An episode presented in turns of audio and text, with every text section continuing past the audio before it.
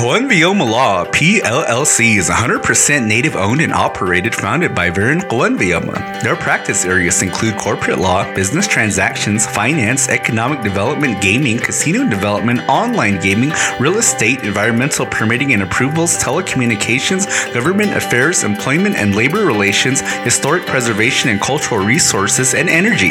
Coenvioma Law is committed to making positive and lasting change in our communities as they support nonprofit volunteering community activism, and employing Indian preference in hiring and vendor relations. Your family's health is important. AHCCCS and Kids Care can help you care for the people you care about. See a doctor on or off reservation at IHS tribal and urban Indian clinics or anywhere else. Health coverage through AHCCCS and Kids Care is offered at no cost to tribal members, their children, and their grandchildren. To make an appointment with someone who can help you apply for health coverage, visit coveraz.org or call 211. If you already have AHCCCS or kids care, don't forget to renew. Cover AZ can help with that as well. That's C O V E R A Z dot org or call 211. The Vehongnem Creations is an indigenous woman owned small business specializing in handmade fine arts, primarily custom jewelry and attire. The artist behind the Vehongnem Creations is AJ Nakwaitiwa, and the work she makes explores the relationships between modern culture with a respect for Hopi traditions and values. The pieces she creates results from her hope to make indigenous art visible. Nakwaitiwa aims to promote and sustain the continued practice of those arts for future generations. You can find available work online at www.thevehongnemcreations.com, and you can also follow at the Vehongnem underscore on Instagram and Twitter or Vehongnem Creations Facebook to stay up to date.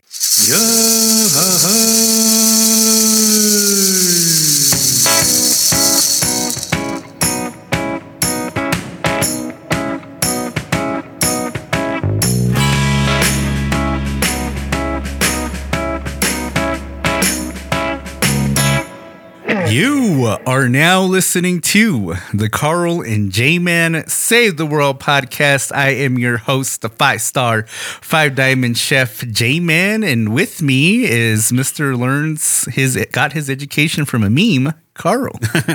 I printed out my my certificate. I print I printed out. They they actually sent me a link and they said that here uh, you know, we don't want to waste any of our ink.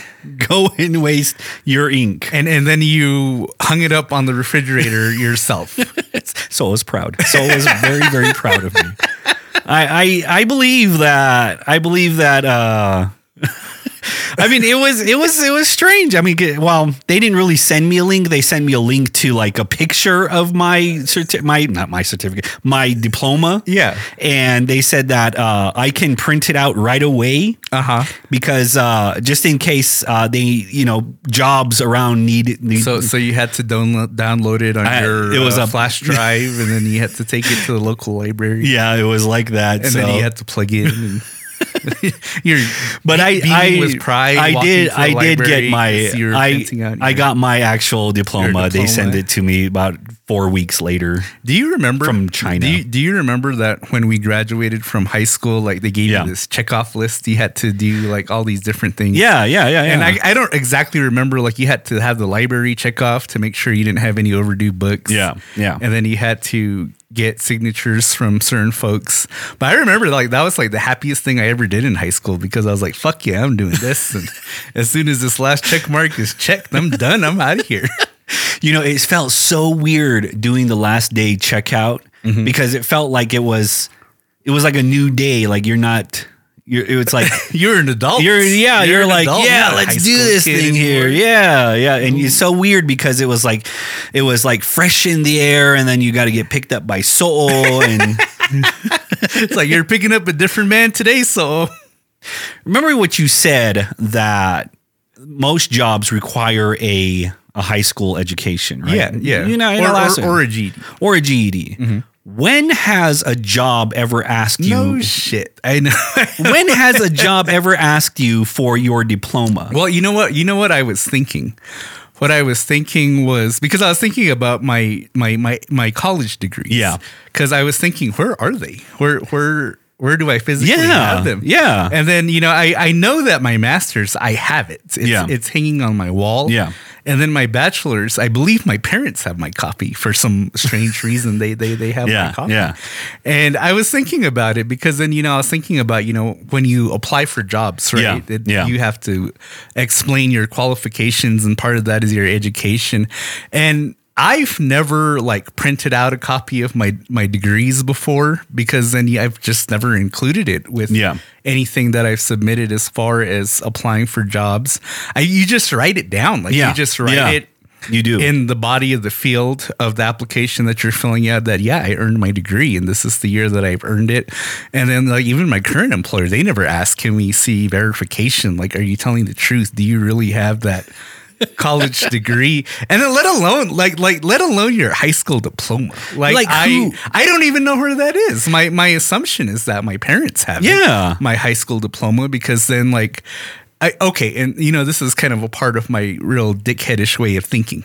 It's like everybody should have a high school diploma. Yeah. like there's nothing hard about getting a high school diploma. Like all you do is that you show up every day and you just do the work that they tell you to do. At the very least, even if you don't do a good job of it, the very least you get C's and Yeah. then you still graduate. Yeah. And then, you know, so I, I think that everybody should have that. But of course, you know, I think that's going to be a big part of today's discussion is why some people don't have it. You know, some of the issues that go on in our communities and so forth.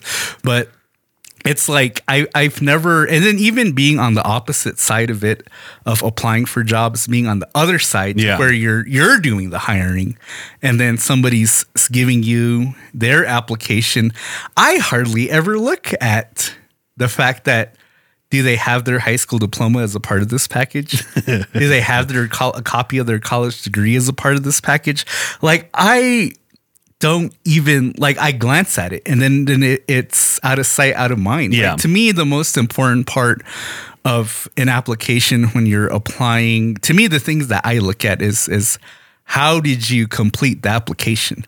Like first of all, if you wrote it by hand on ink, more than likely you're going at the bottom. Mm-hmm. And then if you took the time to type it out and actually make it look professional, then you know you you're kind of a little bit more clear sighted as far as how I'm looking at it, but also to how you write. Like if you write like, like yo, you're dog. still in high school, like, yo, dog, I need this job, Holmes. my, my last my last dollar bill. Yes, You're hired. Yes, You're hired. Yes, yes. And then you know if you get if you write it the other way, you know it's like I would like to. It's like extending the words with- like uh, during the fifth century in China, there was the Great Depression, which led to my demise. As recited by my favorite poet, William Shakespeare. Thou hast not been a parent of dollar bills. I'm pretty sure that's how I got my job, my, my first job.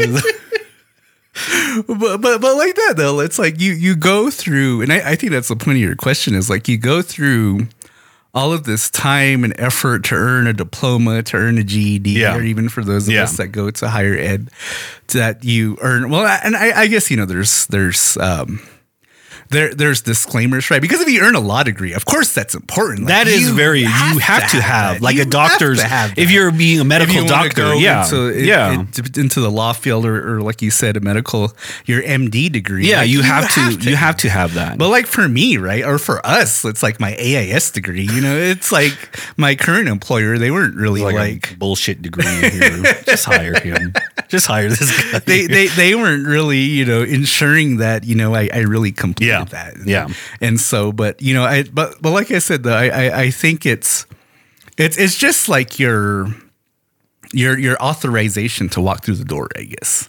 I guess so. I guess because but, well, I, I I- I guess you know that that's not true. It's it's like for for my current employer, right? Like the minimum was a bachelor's degree. You Yeah. had to have a You have to have a bachelor's degree, yeah. to get that job. And they looked and "Oh, yep, he's got a bachelor's degree." But Just they hire didn't. him. But I I doubt that they really looked to see you know like.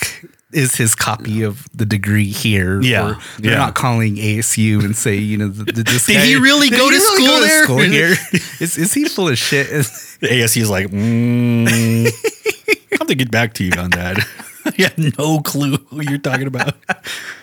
but anyway, we're we're back with another episode this week, and so you know what I was thinking though, as far as the episodes go, Yeah. is that so far you know we'll cross our fingers and knock on some wood, but we've actually gone up to week six of this season without any interruptions Really? without any disruptions because i think that in the last two seasons that we had a few breaks like Yeah. in between Yeah. weeks in season as a result of various issues but so far we've been going strong and so you know big sh- shouts out to us shouts out to us shouts out to the listeners for listening tuning in every single week shouts out to our weekly or to our monthly Subscribers, yeah. subscribers Yeah. to our, our new our new 30 pack circle of I think we have 12 now. circle our new and improved because then outside of just giving us money that you actually get something back that you get that added additional episode Yeah. and i really hope that the listeners that do pay for that You know, are enjoying it The bad thing about it is that we don't know their first It- first and it's- last it's names. such an odd It's su- system yeah, because on our end the information that we get all we get is their emails yeah, we get the emails and we don't get the at least with the old system we actually got to see their names and then we got to shout them out. and so. we got to shout them out. Yeah. So that so I, I guess you know behind the scenes look. That's the reason why we don't shout out our thirty pack circle supporters anymore. And- that because yeah. let's blame Anchor for that. But although we don't want to blame Anchor too much because they're, They're they're, they're the house this. that yeah. we live in. So So if you guys have double uh double subscriptions, I'm proud of you guys. this goes for you, Troy. I know Troy. I hope you have a double subscription. So and so you know today's episode is kind of a, a part two of last week's episode. Yeah. because then you know as we mentioned that we really only scratched the surface of the topic because there is so much more that we wanted to talk about. did And- you did you get any hate mail because of that episode or anything hateful because of that? Well, well, you know, I, I, I am taking a social media sabbatical. So Oh, okay. I, you know, the people out there in, in the universe don't have access to me. And so really the only way to contact me is if you have my phone number or if you have my email. I need your phone number. And I don't think a whole lot of people do. And, you know, there's a reason why you don't Yeah. have it. It's because you know, I'm trying to live to at least 50.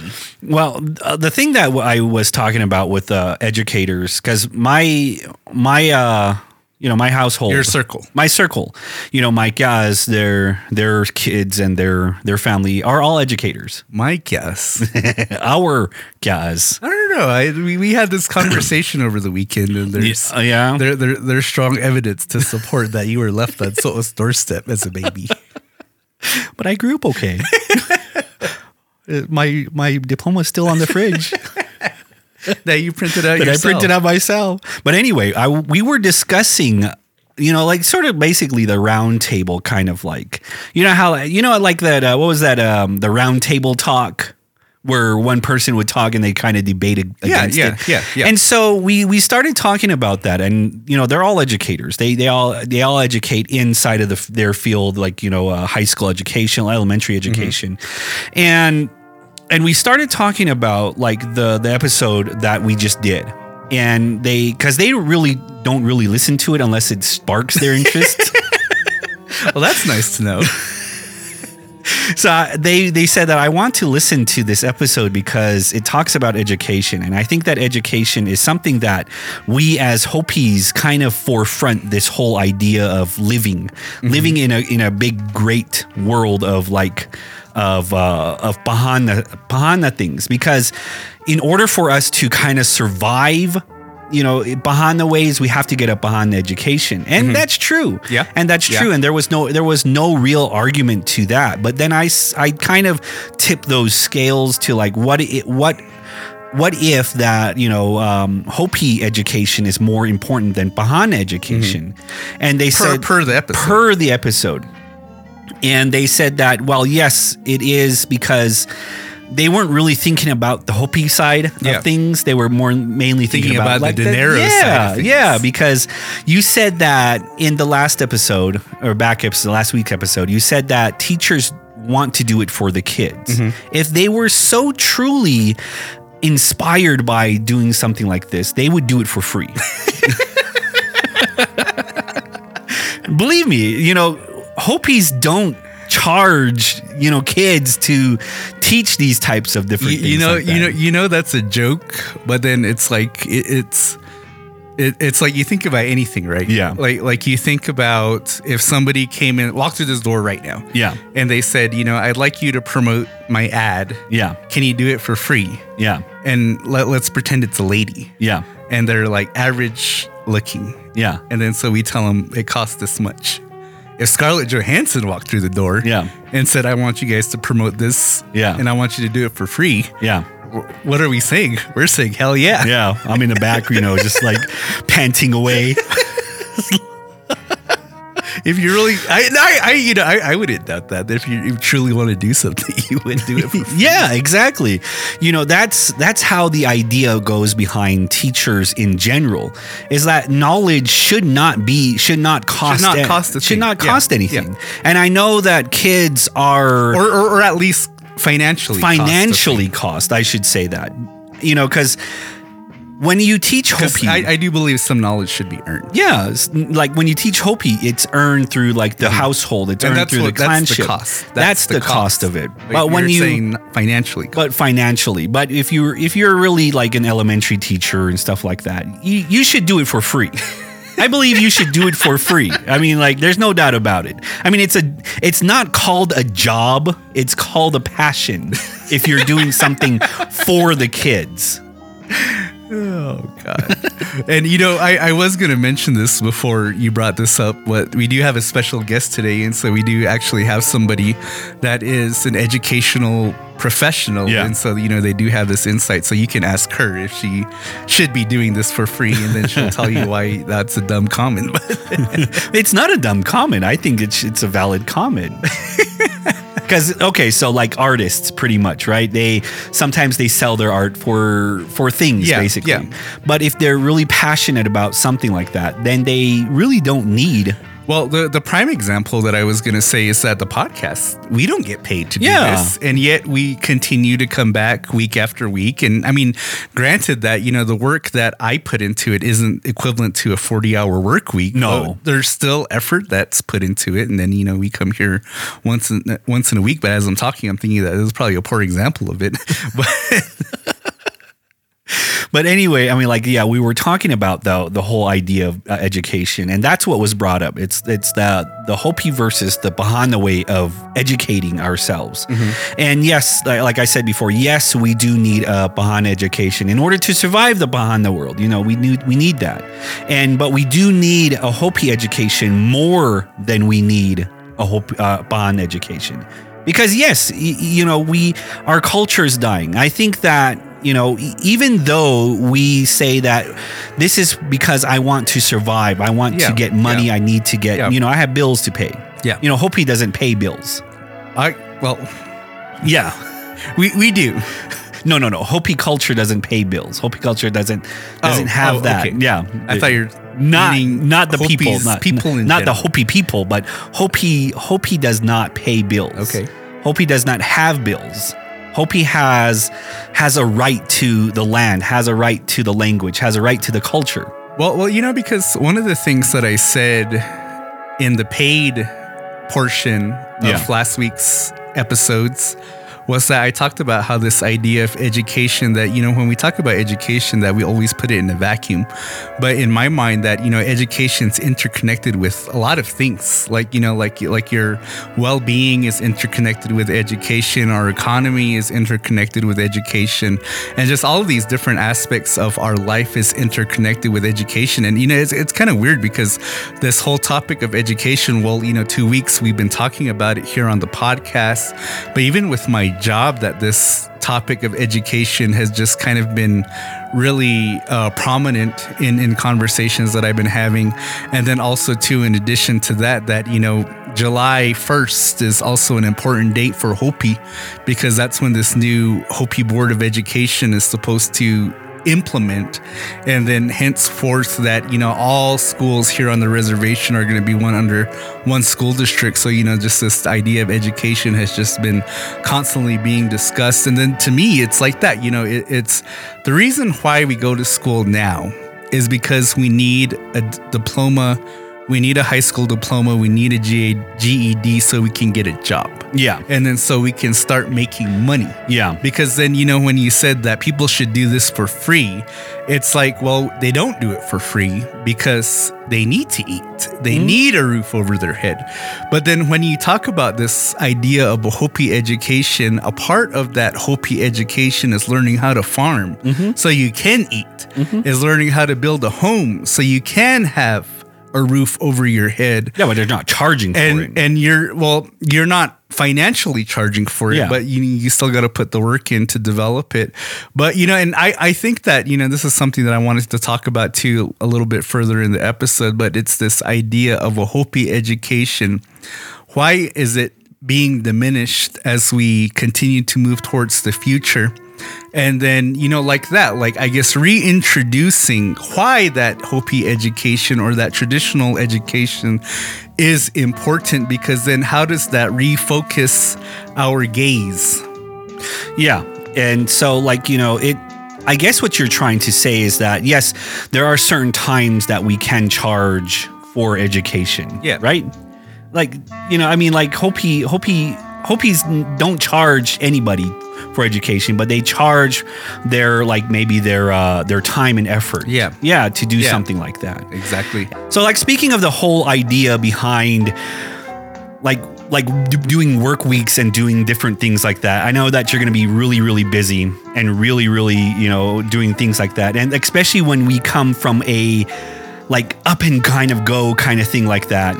I, I, don't think that we talk about it enough because then, you know, I got a couple of big trips coming up.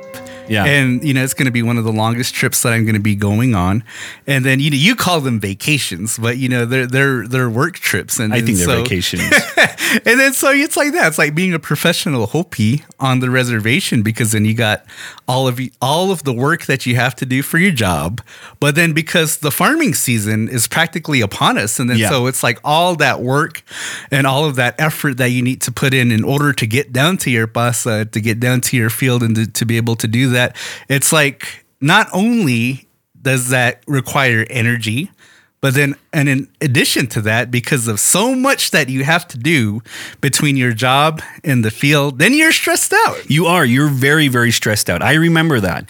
I remember last year, I was so stressed out for planting and for doing my job and for doing different things like that, that I had no way of getting out of it. So, I mean, like, I know that there are some solutions out there that can help you with stress and everything like that, but one solution came and, and to it, us, and it couldn't have came at a better time. Exactly, it couldn't have came at a better time, which is Magic Mind. Magic Mind is one of those little things that kind of boost your energy up, and we've been taking it for quite some time now. You and I, you and I have been taking it, and it's basically it's just like a, a like a little energy drink, matcha. Matcha has matcha in there, has like lion's mane and all these other ingredients that I probably going to mess up, you know, like, but the thing is that it has a lot of these different natural ingredients to help you along the way. And and so Magic Mind has actually brought up my uh, my my my energy levels. It has made me focused a little bit more, and and you know it has made me a little bit stress free because going going from different places to places kind of stresses me out in a little way because of like what's going to happen, what's going to do that. And so when I've been taking Magic Mind, I kind of have that little bit ease, kind of like that, um, you know, like the, like basically like a nice ride trip going down a river. Well, you know what? Since you've been taking Magic Mind, you haven't yawned once on the episode. I know, right? And you're doing a lot of that last exactly. week. Exactly. And like last week I was doing that, but when I started Magic Mind, I had I have much more energy and I have much more focus and that's the reason why, you know, in the beginning it's a lot more better. Mm-hmm. And so Magic Mind is a sponsor of the podcast for today. And so what they did was that they sent us 15 tiny little shots. And, you know, they, they look like grass shots because then, you know, it's a solid green color. Yeah. And that you're supposed to take it uh, over a period of time. Yeah. So that, you know, it builds up that energy. And in order to be able to talk about Magic Mind better, I actually started taking it four days ago. So that way that I could take it four days up to today, which today would be my fifth birthday taking it. And then, you know, over over the weekend, I had one of the most productive weekends that I've had in a while. That I woke up and I helped out the Res famous wife in the kitchen. I washed the mountain of dishes that accumulated because my wife's so busy saving the world. And so, you know, I helped out in that way. And then in addition to that, I got down to my field. I was able to do a little bit of cleaning down there. And I deserve probably a father of the day award for that day because then on top of all of that, I took my kids to the park. Nice. And so I had nice. all of this energy to be able to do that.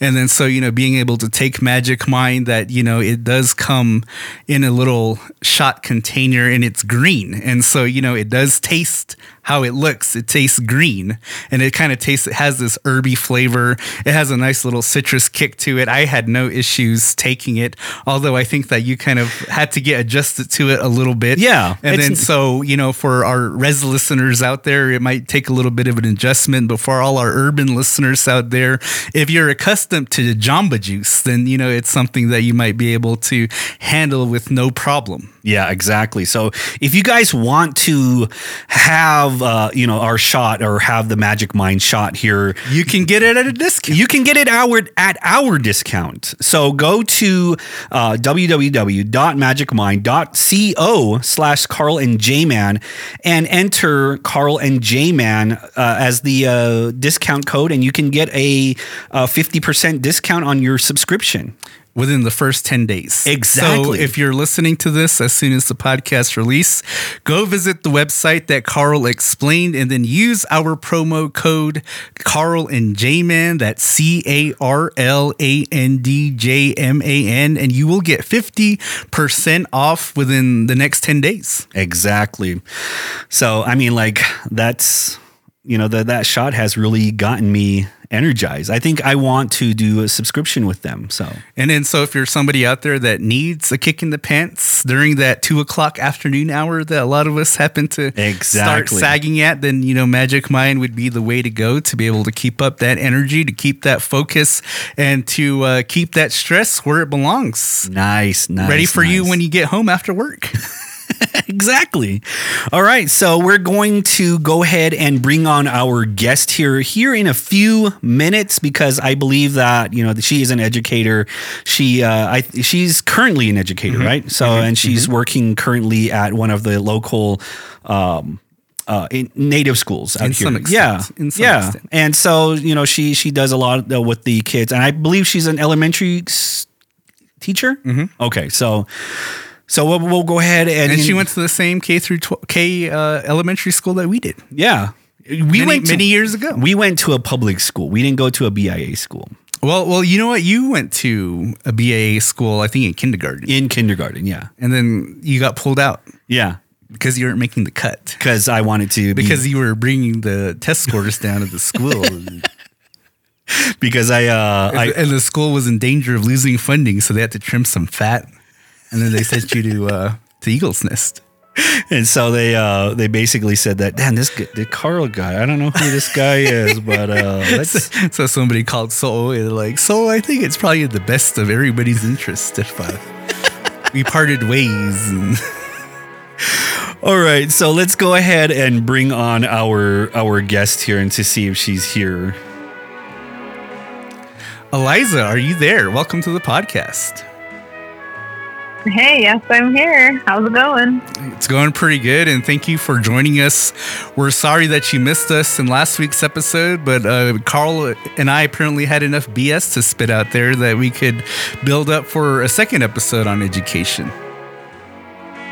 Right on. Let's do it. All right, let's do it. And so, Eliza Thornberry, if you would like to share what it, whatever it is that you would like to share with In- our audience, introduce yourself Introduce first. yourself and, and how you fit into this conversation of education as far as your experience goes.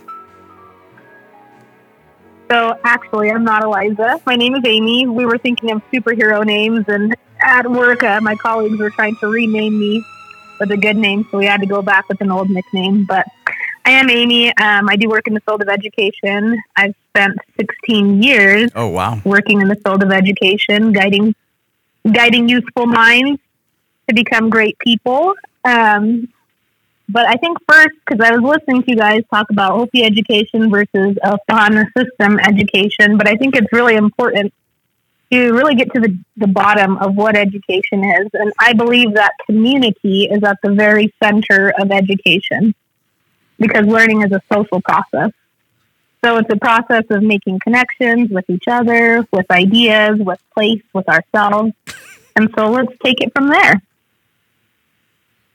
All right, perfect. Yeah. Go ahead. Uh, you know, like uh, we were explaining, because when we were talking about the education wise, and we were talking about. Well, well how, actually, actually, sorry, Carl, cut you off real quick, but but Amy, can you share uh, your experience within education as far as like like what is your job within education? That's what I was going to say. Oh. I don't know why you cut me off for that. Well, you know, that's another power of Magic Mind is that, you know, it connects uh, it connects minds, minds to this. I, so I was ready to say that. And I, I don't know why. Say that. I just wanted to be a dick and cut you off. Go ahead, Amy. So I've got a degree in early I've got a degree in early childhood education. Um, I've used it in several capacities I've uh, worked in a library. I've been an education director for a tribe. I've worked in a public ed setting behind the scenes and as well as the administrative side.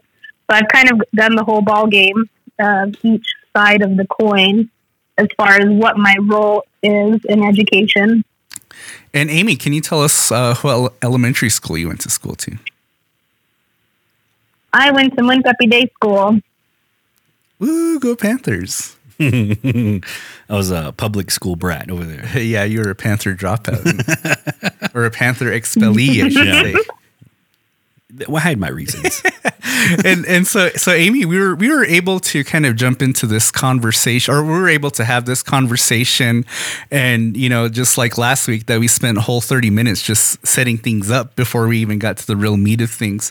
But we kind of were talking, or I guess generally we were talking about the state of education today here on the reservation, and you know, I I think that myself being an experienced student as far as experience goes within our educational system but then you know of course you're the professional and you know you can probably give us a lot of a, a little bit more hard facts as to it.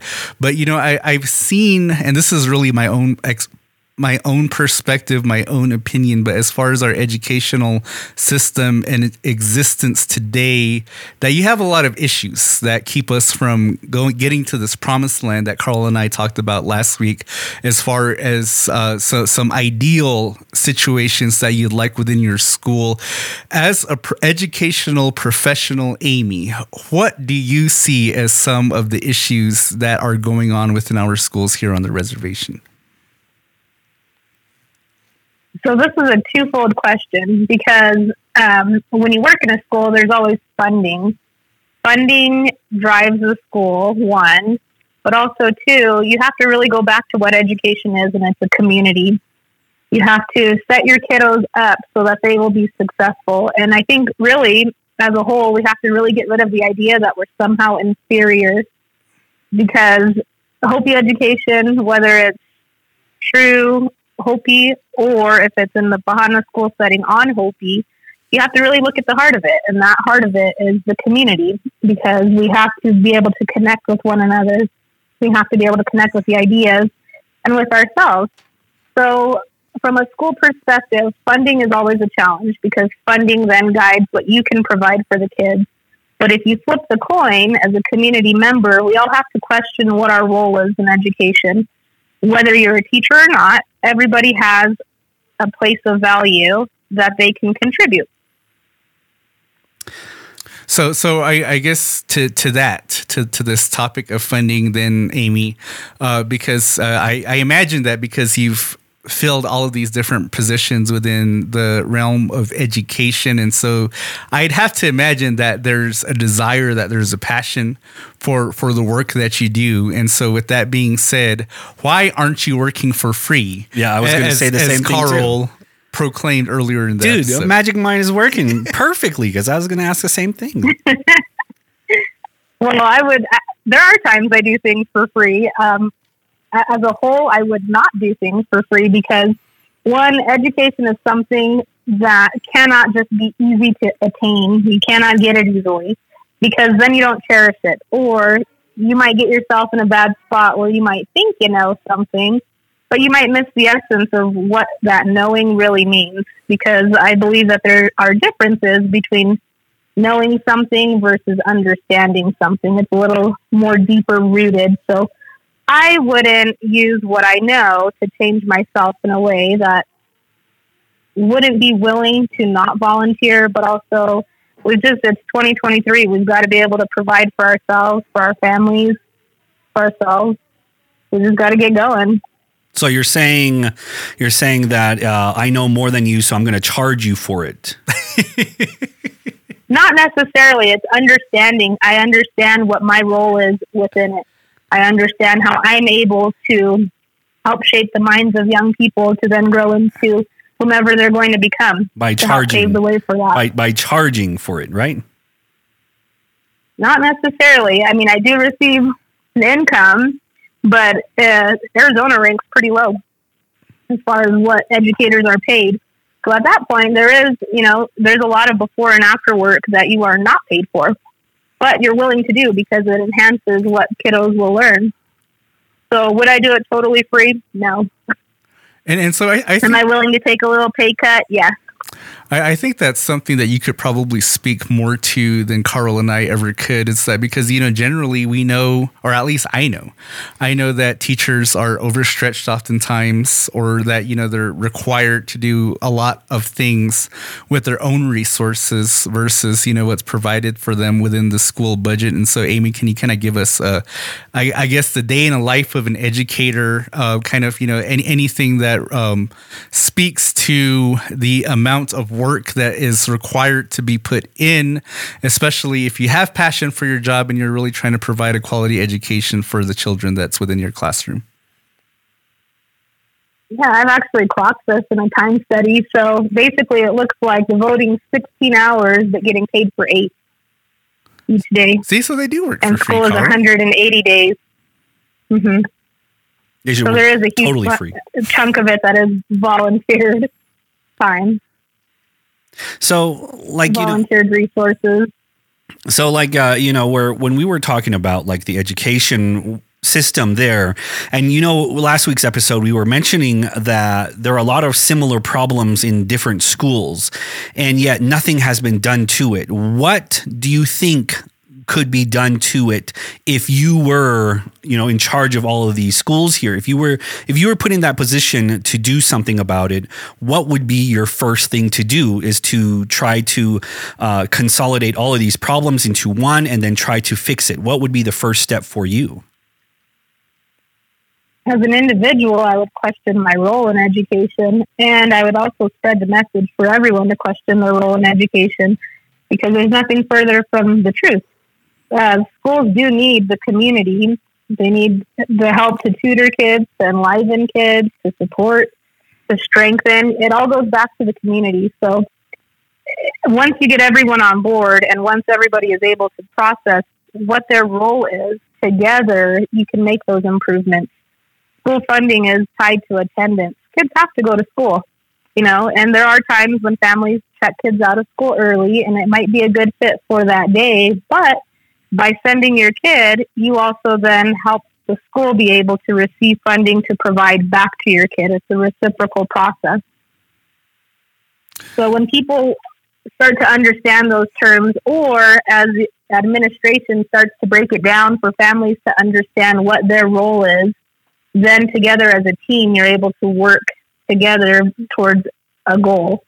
And the goal is to ha- have kids become well educated. You know, uh, when uh, okay, so uh, out here on the Hopi Reservation, we have Second Mesa, First Mesa, and Third Mesa schools out here, and a lot of the times that kids don't go to school because of like different ceremonies and different uh, ideas be- behind that, and so I believe that because these schools out here are not public schools, they're funded by a grant school, so that one kind of kind of eliminates that funding problem there because I don't know if I don't know if they have that same jurisdiction or same kind of outlook where it's like you know how many kids per head that you can get money for if it's grant school or not. I'm not too sure about that but i don't know if you if you've taught out here on the on the reservation. Is that is that something that you can elaborate on or is that something that you can answer? No, I haven't, but BIE does have their own set of rules, and it, it does work very similarly. Okay. Well, you know, I, I think that this idea of community involvement with education is something that I, I think folks kind of understand to a degree out here because like like for me, like for example, right, like like I, I go to work eight to five, bust my ass, bring home the bacon, and then I come home and it's like you know you're so exhausted. It's like the last thing you want to do is like uh, I, I, I guess really work with your students to give them the support that they need. And I know that's probably like a real assholeish thing because I'm, I'm hearing it as it's coming out of my mouth. But then you know, and I I feel like that that attitude is probably pretty prevalent throughout our communities because not only is it our our uh I guess, obligations as people that provide for our families. But then you have all these other um, extending circumstances in homes, such as, you know, like the alcoholism that mm-hmm. you got parents that would rather be drunk than do anything else, or, you know, you just got absentee parents for whatever reason. And, you know, this was a conversation that Carl and I had last week within our extended paid version of the podcast is that you know something's wrong with our generations with with Carl and I's generation. Something's wrong with the generation above it because then uh, another um, reality within our current state of education is that you have a lot of guas and souls that are raising children and that the parents for whatever reason are absent. And then so you know it, it there's there's a lot of missing personnel within this idea that the com- community should support education. And then, you know, for those that do fully, truly, and heartfeltly believe that and that they are there, that they're there with their children after school and then, you know, giving them the support that they need to be able to understand the schoolwork and then even going above and beyond to try to uh, provide some sort of educational practice outside the classroom that way that they're prepared and developed for the next year. Uh, w- the next advanced year after they they complete whatever school year that they're in that you do have those folks but it's fairly incomplete out here as far as ideally what it is that you would like. And you know i think that the schools that they do their best to try to promote that idea that it takes a community for the educational process. And then you know there's an idea that carl and i presented last week that sometimes it is the community that works to the detriment of our school systems out here because then it's like you know we're a very reactionary community out here that you know when we hear news that rather than you know talking about it logically developing some sort of uh, some sort of um, answers to what some of these problems uh, provide to us that we just tend to complain. Yeah. And especially, you know, with the power of social media, with the power of Facebook, that our complaints tend to go online to where everybody sees it. And then, you know, for somebody like yourself, Amy, as an educator, that, you know, if you have a presence online, that more than likely you're seeing these conversations being held. And then in turn, it creates an additional barrier as far as, you know, possibly, you know, your own mental health or even your own, I guess, uh, um, wanting to be able to do a good job at, at a school to where you're seeing that the community members might not be appreciative of it. Yeah. So that that can be um, real, and it can be overwhelming. Um, I think, like for myself, like having grown up on the res, uh, I grew up wanting to get away from it, you know, and so I did. I did get to travel, and from traveling, I gained my appreciation for the simplicity of our lives, and I absolutely love it. So it quick brought me right back home to become better educated, better educated in Hopi, but better educated um, in my professional life. And so I do see how there there are frustrations and a disconnect between community and school, and every school struggles with this. It doesn't just have to be on the res. Um, you do need everybody to be everyone has a role. Everybody has to really question that because whether you work at the bank or the post office or even nowhere you are doing something in some capacity to either help the system improve or not. And so when you really look at it inward you get to question what your beliefs can do. And that's where i find those challenges to be exciting because I know what education can do, even if it means you get to just live the luxury of staying home in our own local communities. That's a great opportunity. You know, here on the um, here at uh, like you know second mesa first mesa and third mesa schools out here. You know they they have a lot of community support with each other not just in the schools but more or less like in the hopi hopi way of life. You know if their if their kid is doing something like a, during indian days or like you know during something ceremonial wise in the village then everybody gets together. Everybody has that same support like that. So when when it comes to schooling they really kind of rely on the teachers themselves to kind of you know, like brush it off to them and say that, hey, you guys do what you guys do. You're getting paid for this. you guys are you guys are being paid for to do this thing here and and you know like when we do that when we when we say that then we kind it becomes more or less of a job rather than a than a passion for something else. Because when you look at it, a job is just a menial part of like society where it's like mm-hmm. moving rocks. Basically, that's a job. You know, move one rock to another rock. That's a menial job. That's a job. But when you have that passion, of helping others, then it becomes it becomes a career, becomes a passion, something like that. And that's what teachers are lacking is that teachers believe that this is just a job. You know, they, they believe that teaching kids is just a job. That's why we get paid for it. You know, this is why we get paid for it. And this is the whole idea behind community is because when we think about it, when we really think about it, that the community thinks that, oh, you guys are being paid to do this, being paid to watch my kid eight hours a day to, to teach him something, him or her something. That, that that's funny that you say that because that's exactly how I was thinking especially during the pandemic. Yeah. Like that was probably like one of the most stressful times in my entire life yeah. because then, you know, all the schools closed. And then when the schools finally reopened, that they shifted to 100% online. Yeah. And so, you know, my son was just starting school yeah. during this time. And so he's like five, six years old. And, you know, they're issuing out laptops to all the students. And then so, in addition to the laptops, he had these little, I think they call them jetpacks. Yeah. Yeah. Which are these little square boxes that's supposed to magically bring the the internet to, to your household, but because every single school was online. And I think that every single school used the same internet service mm-hmm. that oftentimes the internet was crashing left and right.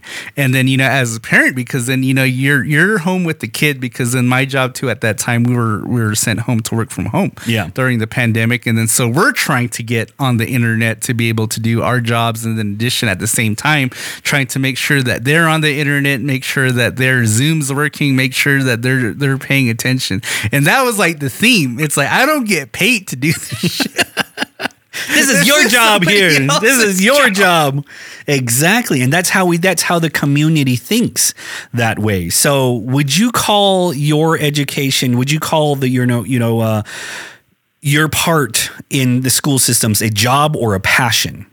For me it's a passion and it's a passion because there are times like the pandemic is a good example there are times where i've absolutely burnt out on the job aspect of it.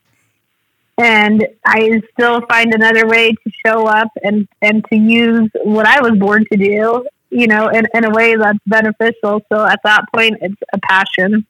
It's something that i believe in fully. And so like you know the the whole idea behind it because too is that when we talk about when you were talking about community coming together when you were talking about like you know have having community being together as a whole and trying to de- or trying to develop solutions to problems is that something that is currently going on in the school systems or is it just like you know a, a wish basically? No i think that's the entire goal of education because you start to get the ideas that you then follow to help you figure out who you're going to be in life. And then from that, you make a conscious choice to become that person. So, it, and involving the community, the community as a whole, it could be who are you going to become when you grow up? Who will you be? Um, versus like, who do you want to be your neighbor? Do you want them to be law abiding? Do you want them to be helpful? Uh, do you want them to be kind? You have to be thinking of those. You have to know who you are figure that out, you know, be, and it takes a bit to explore who you're going to become, but also there's an inherent birthright. You're born to be somebody. You just have to choose as the individual to figure out who that will be. So you, I- I- so, I- I think okay, that, uh, okay. Well, uh, so you're saying there there is a solution being uh, presented for the community, right? Oh yeah, and it's question what your role is. So you know, there, are you a parent? Are you? So you're you're saying that it's uh, there, it's already being done, right? Yeah, it's happening in every school. Um, you know, you gave a prime example of when they have Indian Day and the whole community shows up, or a sports sporting activity. Everybody shows up. You know, they're willing to take time off of their job to go invest in these ventures that kids are interested in, and uh, those are really, really prime opportunities where you blend the two because a lot of, and you guys both pointed it out that youth. You know, there's an assumption that these people have gone to school. This is their job. They must know something. But it's at no rate higher than the community itself. You know, parents are the first teachers, whomever that is in a household, they're the first teachers. And then you work with the school officials. And together, that's how you build the character of your child. That's how you get them set up in a productive way where then they can go out and venture to figure out who they're going to be and how they'll be helpful to the world. It's kind of an interesting conversation that we're having because, you know, Amy, you can't see because you're not here in the studio, but Carl just has this real puzzled look on his face. And, and I think that has to do with because there, there were, I, I think that between the three of us that we're kind of all in opposite places because, you know, you're putting so much emphasis in the community. And, you know, I don't know what it is. I, I don't know if, if you're, if you're in the right place and we're in the wrong place, or if we're in the right place and you're in the wrong place, because then it's like one of us Yeah. is either overvaluing the community or one of us is severely undervaluing the community. and I think that me and Carl, I think we're, we're kind of leading towards the, the undervaluing because then, you know, like as you're talking, Amy, it's like Carl's just like, when and where is this actually happening? Yeah, because like you know, we were talking about like problems, and problems to that were community. You, you were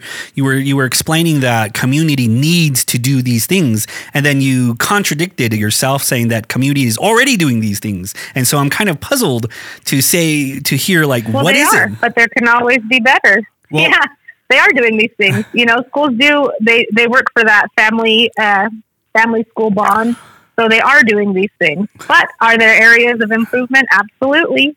You know, if, if there's no harm in if you're not understanding something, it could be as simple as a parent teacher conference. Sometimes teachers teacher talk it. You know, and it's okay to say, well, what does that mean? What does that mean in terms for my child? You know, how can we work together to improve this? So there's always that what, what you're hearing as the con- the contradicting. There's always areas to improve because really what we're doing is we're growing little people into adulthood who then become the next community. And and you know I I, I don't think that we're gonna get thoroughly through my list again. No, uh, two two no. two weeks in a row. But you know, Amy did present a real interesting and intriguing idea of this community and its involvement with education. And you know, I I do believe, and like you're saying, and that's something to consider, is that you know I I think that when you talk about community vol- involvement, especially out here on the res, that it is happening in, in in pockets. It's happening in places that you do have parents that do do the right thing, that they do you know bust their ass eight to five, they come home tired as they are, that they still work with their child to ensure that they're understanding the the my kids their, their school they call homework they call it uh, home practice. And it's it's kind of weird. And I know, ever since I was a kid I've always been an advocate to have no homework because Yeah. it is like what the hell am I doing this at home for? I do this shit eight to three in in the classroom. But anyway so you know my kids they they bring home their home practice. And then you know my wife she she does a lot of the work with them. And then you know like that you have jackasses like myself who come home and say you know fuck that. I I'm tired and I'm trying to do other things. And then so you know you do have pockets to where it is happening and it isn't happening because then you know gung ho parents that they're there for the parent teacher conferences that there is this one couple out in Moenkopi that I, I really do admire because then they're there for everything. And so I'd like to send a shout out to the Tall Salt family of uh, Moenkopi Day School because then, you know, their, their husband and wife team and they're, they're really there for a lot of things. You know, all of the things that are going on, all the various athletic ac- activities, and you know other things that they're there and they're putting their time in or trying to organize other parents so that they can be involved and help out in other ways. And then you know because then as we're talking as we've been talking about this, and I think that's one thing that's been really unique to Hopi is that when you talk about bringing the community into the schools, there's two things that are very popular within our schools that bring all of the community into our schools, and that's sports and that's Indian Day. Mm-hmm. And then so it's like how outside of those two events, then do we get the community involved for some of these other things that are going on? And so, you know, like with my kids at school, you got spelling bees that go on, you got fundraisers for class trips or for other things that need to be purchased. And I, I guess, you know, to, to a point that Amy made, it's really understanding that square principle of funding because then, you know, a lot of the things that we want to happen if they're not happening, usually funding's a big problem or a big part of why it's not happening. And then, you know, really understanding, getting the community to really understand how how the funding works and, and where it could be an issue. Because then, you know, you hear parents question something sometimes. You know, it's like if there's a basketball game, how come I had to pay to get in? Like the Yeah. other schools didn't Yeah. charge for the basketball game, but for some reason this school's charging. And then you know it's really understanding those those concepts. But one of the other things too that I wanted to kind of introduce to the conversation, and you know, unfortunately, we're not going to get to a lot of what we I had planned, but you know, it's this idea of a dream school. Like, like I don't know, because you know, sometimes I sit back and I imagine, you know, what what could a functioning educational system be? And you know maybe i'm not as well versed into what the current state of our education system here is on hopi and is it effective? You know is our educational system effective? Because then you know i, I really do think about like a lot of the different issues that our people go through nowadays you know you think about some of the health problems that a lot of us have and a lot of that has related to the diet that we have you know this issue of diabetes Yeah. can Yeah. education solve that problem or you think about some of the other domestic things that go on you know this alcohol abuse this drug abuse that's run rampant throughout our communities and if you have children that are attending our schools that live within these types of households can education be a solvent to you know some of those woes that you know our, our children are experiencing or you know that are going on within some of these homes. And then you know because i've always been on the train that I do believe that the incorporation of culture, the incorporation of our language, and I think this probably really attests to Carl's idea of this traditional education and the importance of it. That I think that if more of it was present, then I think that our people would value themselves more. Mm-hmm. I think that our people would value this idea of being a parent more and the importance of our children and the place that they play. And then to Amy's point, that I think that that would bring us in into as a community more because then like when you think about Tiikive, when you think about some of these things that we do, that they're very much a community thing. Yeah. When you think about Yeah, all they- these not yes that occur that it really brings the community together and that when you have these big gatherings that's kind of where you learn like who you're related to how you're related to certain individuals establishing kinship with people and then in turn you know and i always kind of made this joke that you know when you're doing something when you're undergoing a very difficult process especially in our hopi way that whoever you're doing it with that you develop some sort of bond that mm-hmm. there's this bonding aspect of it and then so therefore then you're connected to somebody because of something difficult that you were, you did. And then trying to figure out how to incorporate those things within a school system because then if our kids have to be there every single day then you know it, like it might as well be productive towards that aspect of who we are as Hopi people. And then, so, you know, I think that you and I, we had this conversation on the paid part of last week's episode. And so, you know, we, we, we had some really good points on those paid episodes. Yeah. So if you're out there listening and you're not a paid subscriber yet, it's a good plug for that paid subscription.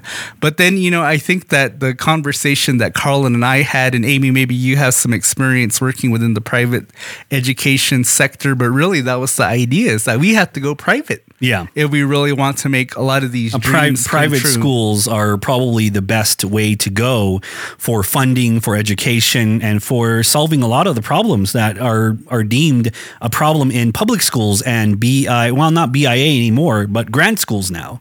So, do you have anything else to say against that, uh, Amy?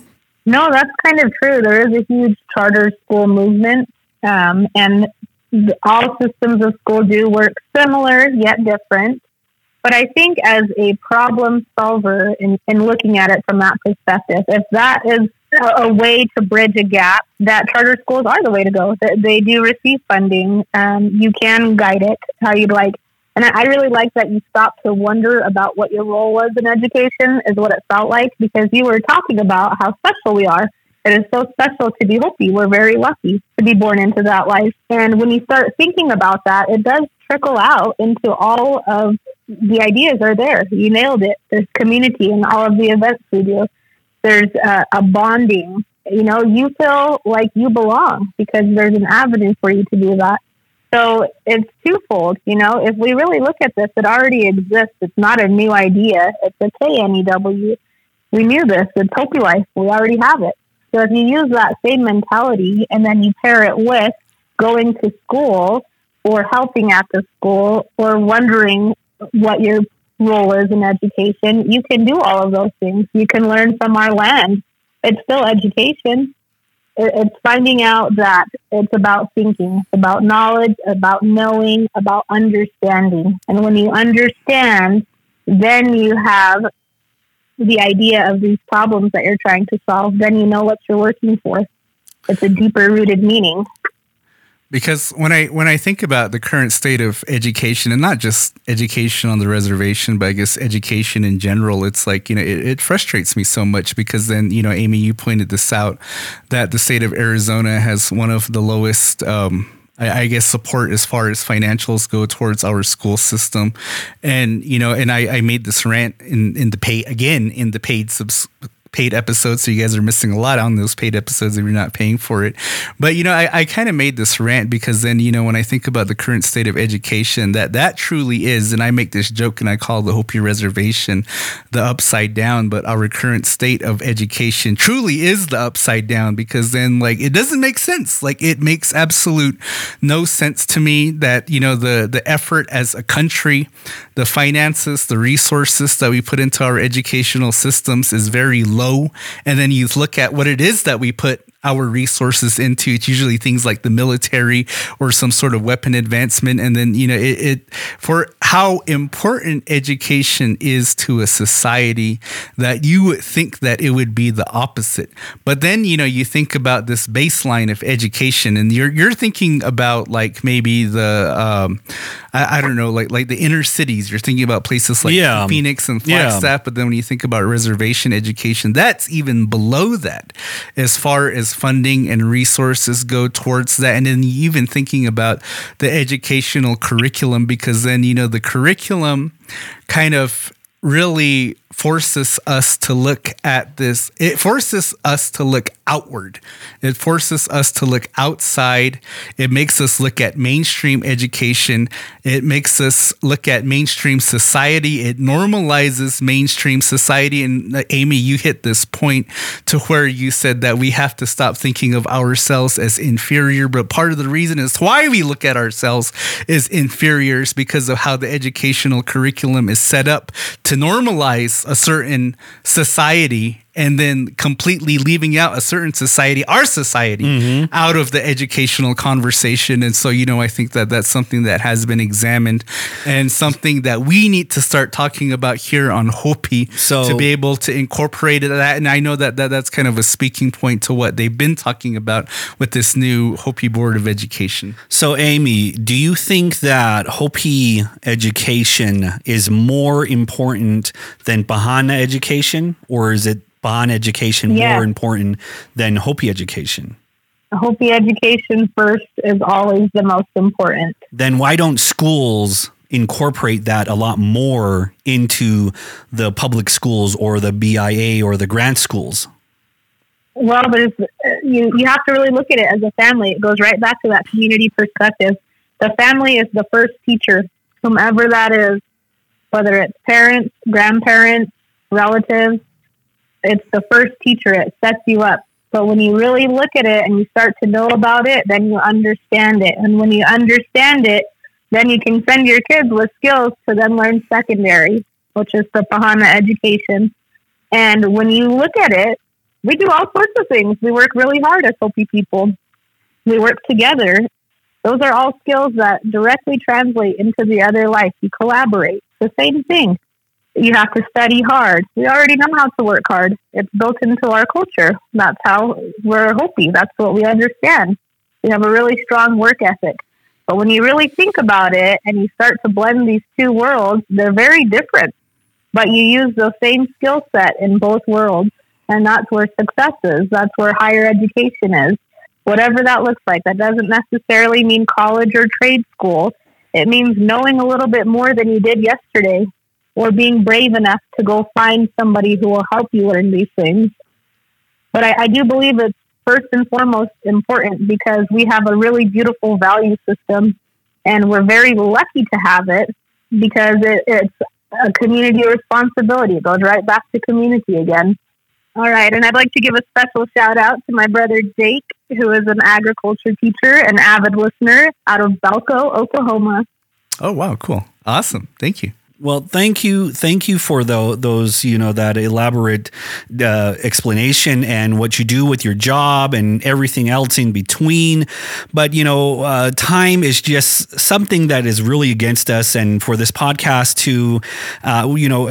I'm pretty sure that we might have some sort of extension on this education because yes we have not really scratched the surface we're basically just you know nail deep into this now we're we're not even going into like uh, you know everything else. So if you guys have gotten this far into the podcast, I thank you guys. I know it's been a long, long uh, podcast here, and if you guys want to listen to our extended versions of this podcast, go to anchor.fm slash CJ podcast 85 to subscribe.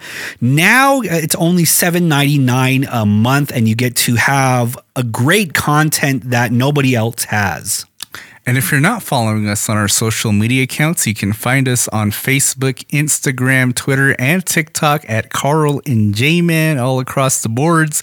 If you're listening to this on Apple Podcasts, don't forget to give us a five-star review because your podcast isn't five stars unless your Apple Podcast says you're five stars. And if you're listening to this on anything other than Spotify, listen to it a second time again on Spotify because then that really helps us line up our pockets so we can use that 50% discount on Magic Mind. yeah, exactly. And go get get, our, get ourselves some more green shot. And you're listening to Carl and J-Man Save the World podcast. My name is Carl, and this is my best friend J-Man. So long, but class.